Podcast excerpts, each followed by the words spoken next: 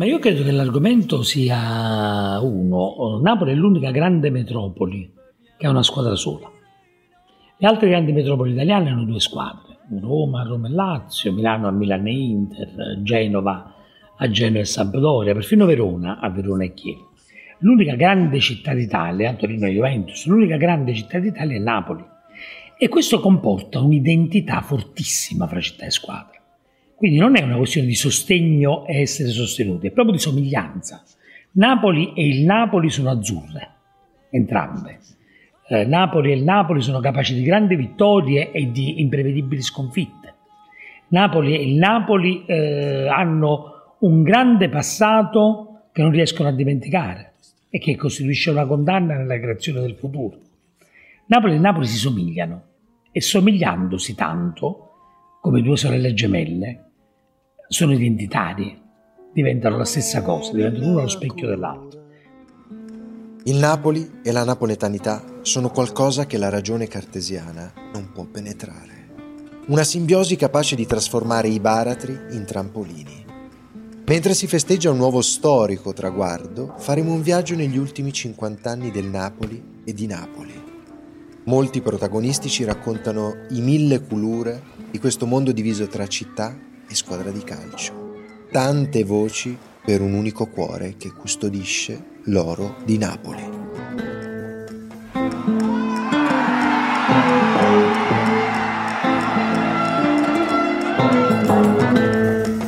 Sono Niccolò Maria Santi e questo è L'oro di Napoli, un podcast di Piano Zero Media.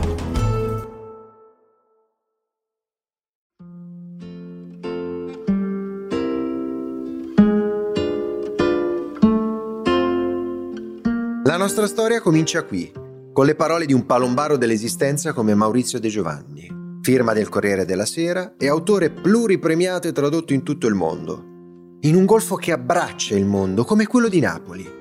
Qui un antico mito narra che la sirena Partenope, delusa dal fallito tentativo di ammaliare con il suo canto Ulisse, abbia tentato il suicidio, schiantandosi contro gli scogli di questa splendida insenatura. Proprio qui nascerà secondo il mito la città di Napoli, non a caso identificata tutt'oggi con l'aggettivo partenopea, Altri sostengono che la genesi di Napoli sia merito dei greci, che secoli fa, durante le loro numerose migrazioni, hanno dato vita a un nuovo nucleo abitato sulla costa chiamandolo Neapolis, cioè la città nuova. Da qui eh, il nome Napoli. Nome nomen, visto che questo sarà per sempre un luogo portatore di novità e continui cambiamenti, anche nella sfera calcistica. È proprio la relazione di interdipendenza tra città e squadra di calcio, magistralmente spiegata da De Giovanni, che ha spinto Corrado Ferlaino, ingegnere e costruttore napoletano, ad acquistare il Napoli Calcio nel gennaio 1969. Ferlaino, pilota agonista, amante delle corse e delle vittorie nello sport come nella vita, è sempre stato un grande tifoso azzurro. Seguiva i fatti e misfatti della squadra dalla tribuna Posillipo dello Stadio San Paolo, fin dalla giovane età. È proprio tra quei seggiolini che a 38 anni aveva saputo che il Napoli era in vendita. La società era frazionata, 33% tra Gioacchino Lauro, figlio dell'ammiraglio Achille, Roberto Fiore e Antonio Corcione. Quest'ultimo era morto da poco e la famiglia era decisa a cedere la quota. La moglie di Corcione ha deciso di invitare a casa Ferlaino e i fratelli Marcadante che intendevano acquistare quel terzo del club. Ferlaino, ai microfoni di Ugo Gatto, ha ricordato quei momenti con nostalgia e divertimento. Bisognava comprare le azioni di, di Corcione. Siccome c'erano anche dei concorrenti, eh, ci stava un concorrente che salì in, in ascensore. Io che ero abbastanza giovane, il, allora ero giovane, non è abbastanza, ero giovane, feci le scale a piedi e arrivai prima, tu sai, entrai dentro. E allora io entrai in una camera e loro in un'altra camera. La, la, la vecchia si allontanò un momento, poi venne da me e disse cosa quando vuole l'azione. Lei disse una cifra, non mi ricordo. Io che c'era, l'assegno, feci l'assegno. Ecco qua signore, fatto. 70 milioni di lire e la concorrenza è battuta. Il comandante Lauro ha poi nominato presidente del Napoli proprio Ferlaino per fare uno sgarbo al suo socio Fiore, con il quale era da tempo in totale disaccordo. Era il 18 gennaio del 1969, giorno della prima pagina bianca su cui Ferlaino ha iniziato a scrivere una storia indelebile. La società però era ridotta sull'orlo della bancarotta nei suoi primi anni di dirigenza, pur dimostrando carattere e testardaggine fuori dal comune, Ferlaino non ha potuto garantire al Napoli la possibilità di lottare per grandi traguardi, dovendo prima rimpinguare le casse. Per anni i tifosi hanno sofferto le sessioni di calciomercato assistendo alle cessioni di pezzi pareggiati e agli acquisti di giocatori dal dubbio avvenire. Nonostante ciò, come insito nel DNA del tifoso partenopeo, il pubblico ha ripagato gli sforzi societari garantendo abbonamenti e grandi incassi. Questo fattore, in epoche in cui gli sponsor erano ben lontani, è risultato decisivo per invertire la rotta. A ricordare quei primi anni dell'era Ferlaino c'è anche un ex calciatore dell'Ischia Calcio, di ruolo difensore, soprannominato Canna di Zucchero per il suo fisico longilineo. Quell'arcigno stopper è poi diventato un giornalista e telecronista stimato, Bruno Pizzul. Una voce che ha scandito alcuni dei momenti più iconici del calcio italiano e della vita di ogni tifoso. Anche perché io quando giocavo con l'Ischia praticamente, eh, se non ogni giorno quasi, scendevo giù a Pozzuoli quindi a Napoli, perché io continuavo a frequentare l'università, ho fatto anche qualche esame e quindi ero a contatto con la realtà del tifo napoletano e sono rimasto sempre attento alle sorti della squadra che allora gravitava intorno alla figura pittoresca ma indubbiamente suggestiva di Ferlaino che ho conosciuto personalmente e che spesso veniva anche a passare qualche giornata a Ischia e lì abbiamo anche pranzato assieme Successivamente, qualche anno più tardi, quando io poi approdai alla RAI e facevo la moviola, ricordo che una volta facendo il commento alla moviola su una eh, frase di gioco eh, non favorevole a Napoli per quanto riguardava la decisione arbitrale, io detti ragione all'arbitro e poi qualche settimana dopo eh, lui venne a trovarmi a Milano e vide che avevo il braccio ingessato perché ero caduto giocando a pallone. E mi disse ah, guarda ti è ancora andata bene perché con quello che ti abbiamo augurato a Napoli potevi romperti altro che un braccio. Tutto questo sempre in chiave amichevole. L'identificazione tra squadra e storia della città era già forte nell'identità visiva del calcio Napoli. La dirigenza Lauro, oltre ai debiti, ha lasciato in eredità un logo del club molto araldico, legato al Regno di Napoli e alla Casa Reale di Borbone. Con l'arrivo di Ferlaino e con l'ostracismo della federazione contraria per questioni politiche a che la società si avvalesse dello stemma reale, il logo della squadra è cambiato. Sulle copertine degli abbonamenti campeggiava una N napoleonica d'oro su sfondo azzurro, prima accompagnata da tre gili borbonici, sempre in oro. Poi i tre gili sono scomparsi, lasciando la N dorata sola sullo sfondo azzurro. Questo fino alla fine del decennio, quando la comunicazione visiva ha subito una breve variazione, fino a un definitivo assestamento. Mentre la mascotte del Napoli è da sempre un asino, comunemente indicato come Ciuccio Ciucciariello, che trae la propria origine dal cavallo inalberato che era presente sul primo stemma adottato dal club nel 1926. Il motivo di questo avvicendamento, che in sostanza è da associarsi ai deludenti risultati conseguiti dalla compagine partenopea nella sua stagione d'esordio in divisione nazionale, è stato puramente casuale. L'asinello è però diventato l'emblema della Napoli calcistica, ma in un'ottica esaltante e rinforzante, un vero portafortuna. Tutto ciò dopo un Napoli-Juventus del 1930, quando gli azzurri stavano perdendo per 2-0, ma sono riusciti a pareggiare clamorosamente. Al termine della gara è stato portato sul terreno di gioco un asinello con tanto di cartello e scritta Ciuccio Fatù.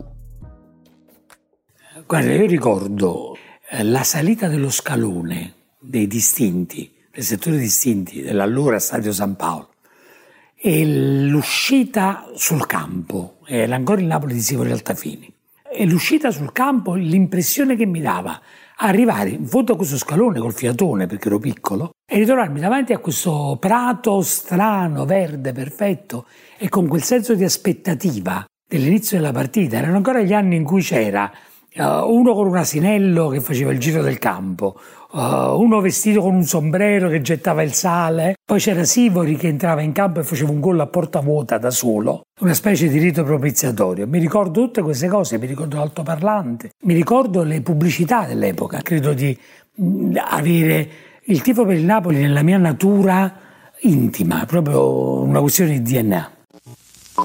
Tutto il calcio minuto per minuto. Gentili ascoltatori, buongiorno dallo studio centrale Roberto Bortoluzzi. Diamo subito il via per conoscere l'esito dei primi tempi a voi Napoli. Al San Paolo di Napoli, Napoli 1, Juventus 0 al termine del primo tempo. Perfette le condizioni del campo, arbitra Lobello. Ed eccovi rapidamente la cronaca. Allo spirare del tempo al gol del Napoli, è stupendo.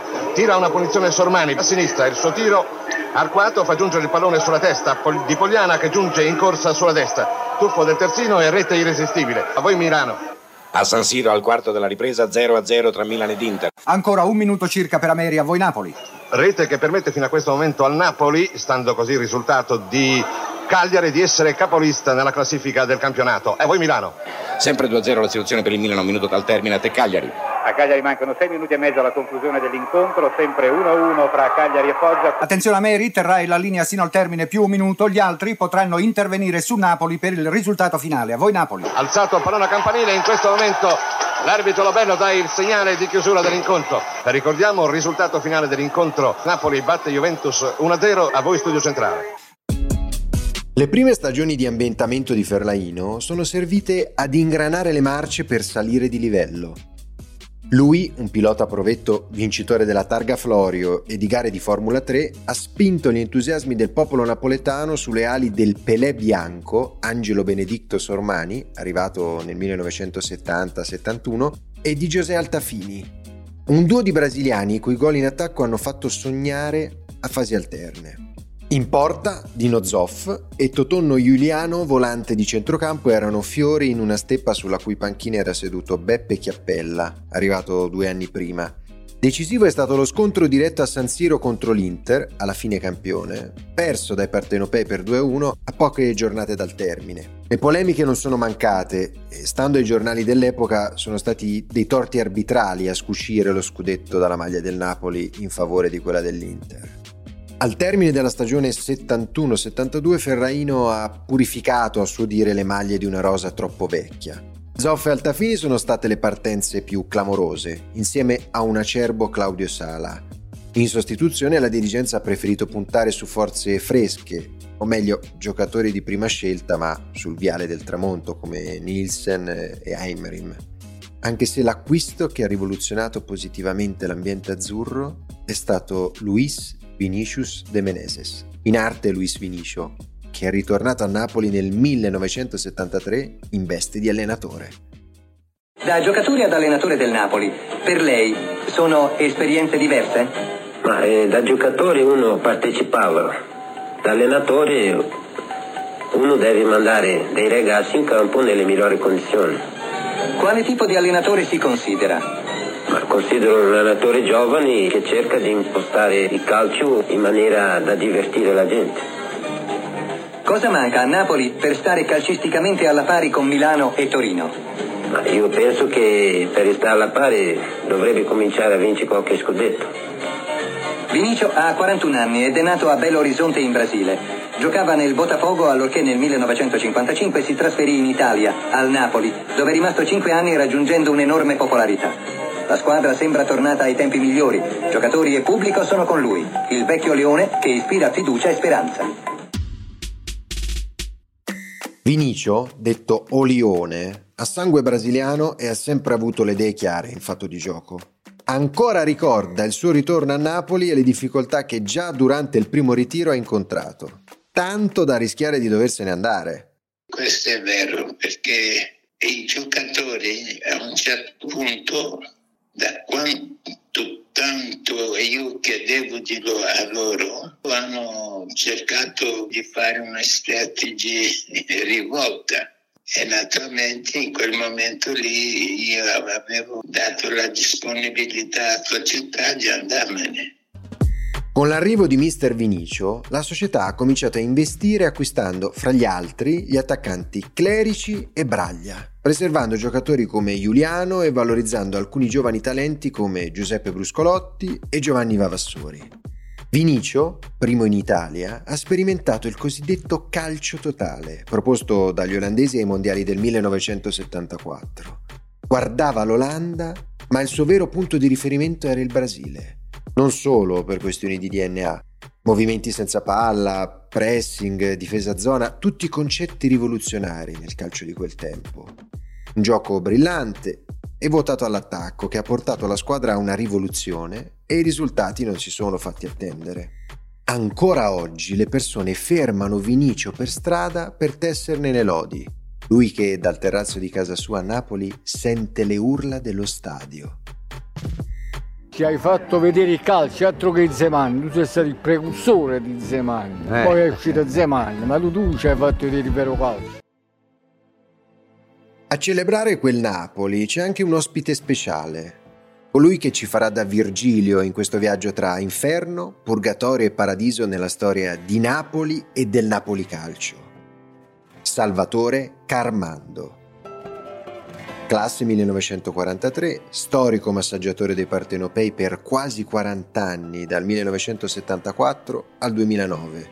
Dai tempi di Vinicio, a quelli di Reia, da Ferlaino a De Laurentiis, dagli scudetti alla Serie C, è la memoria storica del calcio, anzi del pallone, quello giocato e vissuto con l'odore acre dell'erba appena tagliata, più di ogni altra cosa, Carmando è stato il massaggiatore di fiducia, l'amico, il confidente di Diego Armando Maradona, filo conduttore della storia recente del Napoli e a lungo unico trade union tra il vecchio Napoli, poi fallito, e quello attuale. Stava la primavera, abbiamo fatto il torneo di Viareggio e il Napoli ha vinto il torneo di Viareggio. E l'anno dopo il campionato si fece male un giocatore, io stavo dormendo a Piazza Medei e l'ho curato ieri e Vinici mi ha chiamato per la prima squadra. Era il 1974. Gli anni del miracolo economico hanno avuto rilevanti effetti anche su Napoli, ma allo stesso tempo sono coincisi con la nascita della speculazione edilizia a fine anni 50 e inizio 60 Un'epoca splendidamente descritta nel premiato film Le mani sulla città di Francesco Rosi. In questo periodo la città si è espansa in tutte le direzioni, creando quelle che oggi sono le sue sterminate periferie che gravitano sul piccolo distretto centrale. Un terreno fertile dove è nata nel 1970 la nuova camorra organizzata di Raffaele Cutolo. In questo clima, già di per sé molto provato, nel 1973 è divampata un'epidemia di colera da vibrione che ha colpito varie città mediterranee, soprattutto Napoli, la Puglia e la Sardegna, come racconta nel dettaglio un servizio dell'Archivio Luce. Anno del Signore 1973. L'improvvisa apparizione di un terribile morbo che sembrava confinato nelle cronache dei secoli bui ha riproposto all'attenzione di tutti i nostri antichi e mai risolti problemi. Siamo a Napoli. Qui il vibrione colerico ha trovato nei frutti di mare il veicolo ideale per fare il suo ingresso in città. Nelle condizioni igieniche della città stessa ha poi trovato l'atmosfera più favorevole alla sua diffusione. La popolazione di Napoli, di una città cresciuta nel disordine per il profitto di pochi, sconta come sempre peccati che non ha commesso. Nella stagione 73-74 il Napoli ha chiuso terzo, alle spalle della Lazio di Chinaglia e della Juventus. L'acquisto di Tarcisio Burnic dall'Inter, schierato da Vinicio come libero, ha poi permesso all'allenatore brasiliano il definitivo salto di qualità per applicare la difesa a zona. Infatti, nelle prime dieci giornate la squadra era ancora imbattuta e in corsa per lo scudetto. In quel campionato è rimasto celebre il doppio confronto con la Juventus. All'andata, in casa, i partenopei sono stati travolti dai bianconeri per 6 a 2. In seguito alla clamorosa debacle, Vinicio ha deciso di schierare il Napoli con un atteggiamento più prudente, grazie al quale la squadra è ritornata in corsa per lo scudetto. Alla venticinquesima giornata, giorno della partita di ritorno a Torino, solo due punti separavano i bianconeri dagli azzurri. La partita è stata molto viva, con continui ribaltoni di fronte e parate plastiche di entrambi i portieri, in particolare di Zoff su Giuliano. Quando il match sembrava essere destinato a finire 1-1, a due minuti dal termine l'ex José Altafini, da allora soprannominato dai napoletani Core Ingrato, ha portato in vantaggio la sua Juventus, condannando il Napoli alla sconfitta. I bianconeri si sono così portati a più 4 dagli azzurri a 5 giornate dal termine. Alla fine del campionato sono state decisive le due sconfitte negli scontri diretti e l'incapacità del Napoli di vincere in trasferta. Fuori dal San Paolo solo una vittoria conquistata all'ultima giornata. La spinta dello stadio e dei suoi tifosi nelle partite in casa da sempre rappresenta un booster per la squadra azzurra. Finisce, la vedo abbastanza eh, depressa, non vi aspettavate una sconfitta? Ma senz'altro, di modo rientra nelle, nelle, cose del calcio queste cose. Insomma. Purtroppo la mia squadra è stata all'altezza ancora oggi, anche se meno matta, senza le due punte. Fatto una partita dignitosa e penso che un risultato pari poteva rispecchiare meglio l'andamento della partita. Anni di semina, poi finalmente il tempo della raccolta è arrivato nelle stagioni successive con l'arrivo di alcuni tasselli che sono andati a colmare i vuoti con pieni devastanti. Il colpo di mercato che ha acceso i sogni di gloria dei tifosi azzurri è arrivato nell'estate del 1975, quando è stato ingaggiato dal Bologna per una cifra stratosferica il centravanti Beppe Savoldi, detto Beppe Gol. L'associazione calciatori ha emesso un comunicato in cui scinde il proprio modo di operare da quello dei presidenti di società che definisce scandaloso per certe cifre stabilite sul mercato dei calciatori, diciamo il caso suo 2 miliardi. Ma vede, questo problema non mi tocca personalmente perché se mi venisse in tasca qualcosa, una percentuale di questa cifra, allora potrei dir la mia, ma dato che a me di queste cose non sono l'ultimo proprio a saperne, penso che non sia il caso neanche di parlarne. Le polemiche hanno invaso il mondo del calcio. Savoldi ha ripagato tifosi e società con l'unica moneta che conosce, segnando gol a raffica. Ce lo racconta la viva voce del bomber, anzi ad essere precisi, la cifra pagata da Ferlaino è stata un'altra. Giusto Beppe Gol? La cifra era 1 miliardo e 350 più rampanti e, e clerici in scambio e quindi eh, valutato rampanti e, e clerici 650 milioni. Quindi la valutazione è arrivata a 2 miliardi quindi mi chiamavano alla fine 2 miliardi, mister 2 miliardi, che adesso il Napoli praticamente non ha mai superato il record di abbonamenti, 70.500, tra virgolette io tengo ancora il record.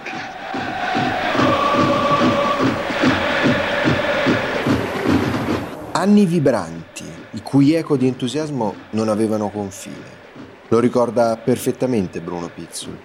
Sì, era piacevole soprattutto il contatto con il leone, no? Vinicio, che era un uomo straordinario per quanto riguarda la sua presenza sul campo di gioco, ma anche come interlocutore nelle interviste era sempre molto acceso, molto preparato, molto deciso, sempre in forma corretta. E poi con lo stesso Savoldi, no? Perché Savoldi poi arrivò a Napoli accompagnato da questa fama di gran bomber e fece alcune stagioni veramente straordinarie.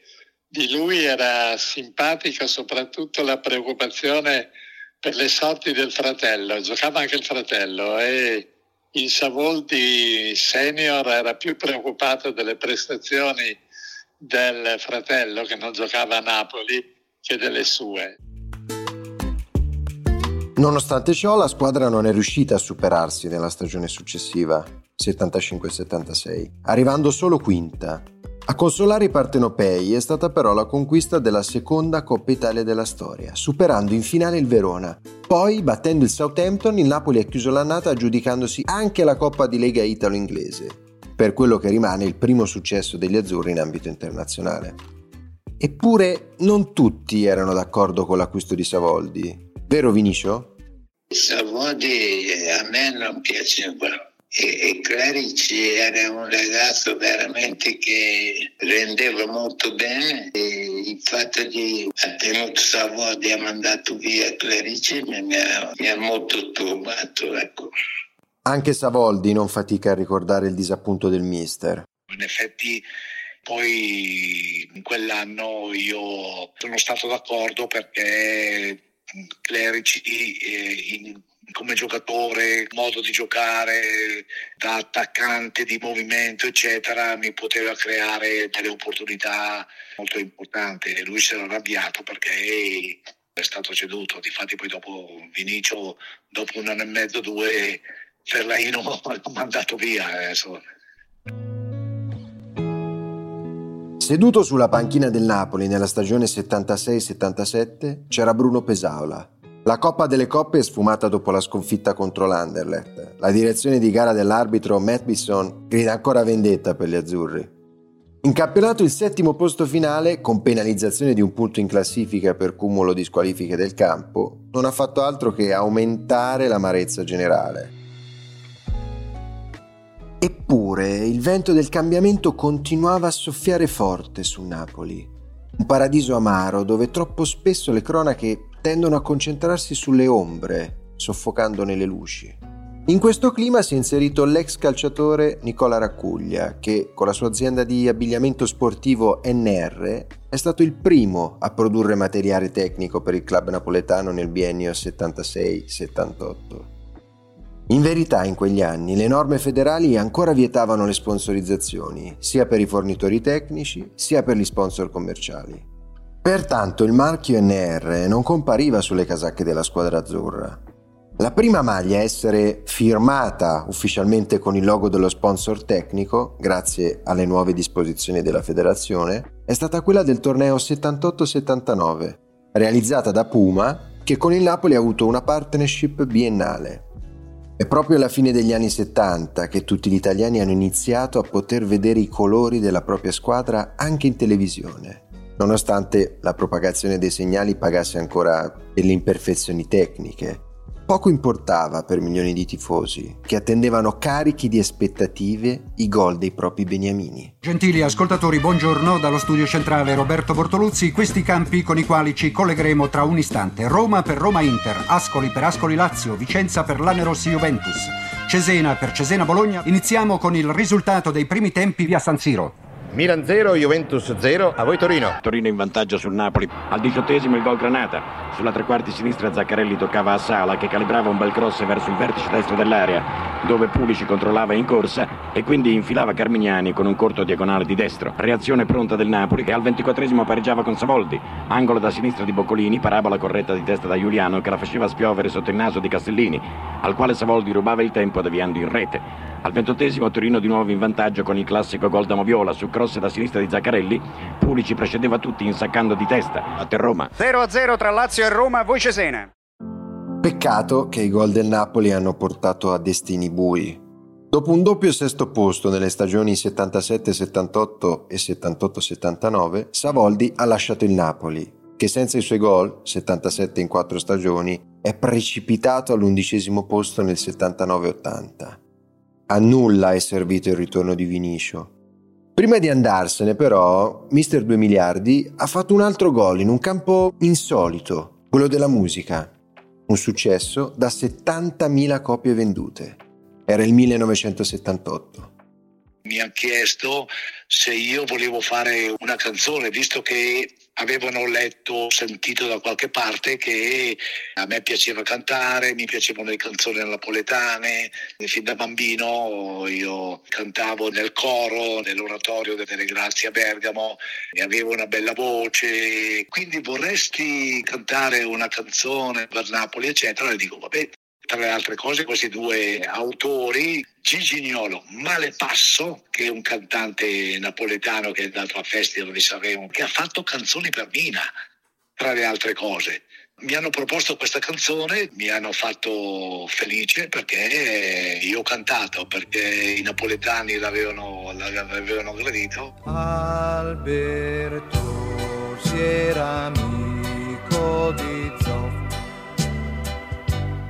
Questa era la, la favola dei calciatori che venivano, venivano fatte sentire prima delle, dell'inizio di una partita da, da, San Paolo. Anziché gridare Napoli-Napoli, gridavano Beppe Beppe. E questo è una grande, grande gratificazione. Era una cosa incredibile. Cioè, per sapere queste cose qui bisogna esserci stati, c'è niente da fare.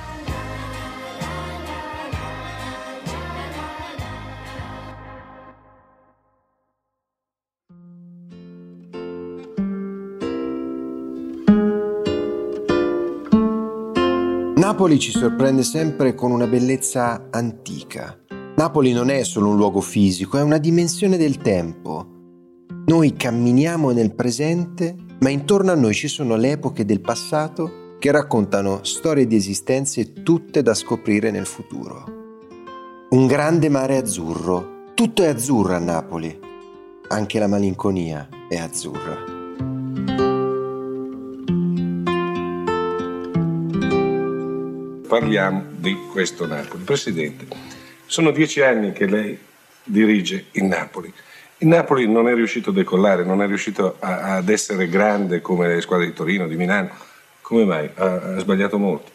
No, tanto per incominciare, il Napoli in questi dieci anni ha, ha sfiorato qualche volta lo scudetto, poi lo scudetto lo può vincere una sola squadra e noi molto spesso, anzi sempre, siamo stati fra le squadre che più o meno stavano in un certo giro. Bisogna anche pensare che precedentemente invece il Napoli è stato sempre, è stato sempre imbischiato nella lotta alla retrocessione tempo fa e anzi qualche volta ci è andato pure. Quindi mi sembra che già i risultati sono buoni. Poi sai, Napoli è una città dove è difficile operare con una certa tranquillità. Noi siamo dei passionali, siamo degli emotivi e quindi il nostro lavoro si può fare, si fa con enormi difficoltà. Sai, al primo insuccesso l'ambiente e l'ambiente eh, ne risente. Ecco, ma senta, questa eh, sorta di vittimismo che accompagna eh, il pubblico napoletano, una volta Rossi non ci vuole bene, un'altra volta la mafia del nord, eh, gli arbitraggi contrari, ecco, tutto ciò probabilmente nuoce alla scalata del Napoli verso lo scudetto. Ma sì, indubbiamente nuoce. Ecco, sai un amico che è napoletano che probabilmente non la ama, dice eh, Ferlaino non se ne va perché il giorno che se ne va arriva uno più bravo di lui, vince lo scudetto e lui si deve, deve trovarsi in un'altra città. Però dopo che uno da dieci anni della propria vita ha una qualche cosa, vuole vedere certe mete raggiunte, certe, certe, certe mete questo significa che finché non arriva lo scudetto Ferlaino no, è presidente No, non è questo. Le mete non sono solo lo scudetto. Ecco. È certa, un certo ambiente che noi cerchiamo di creare intorno al Napoli, certe attrezzature, certe situazioni che stiamo vedendo di realizzare.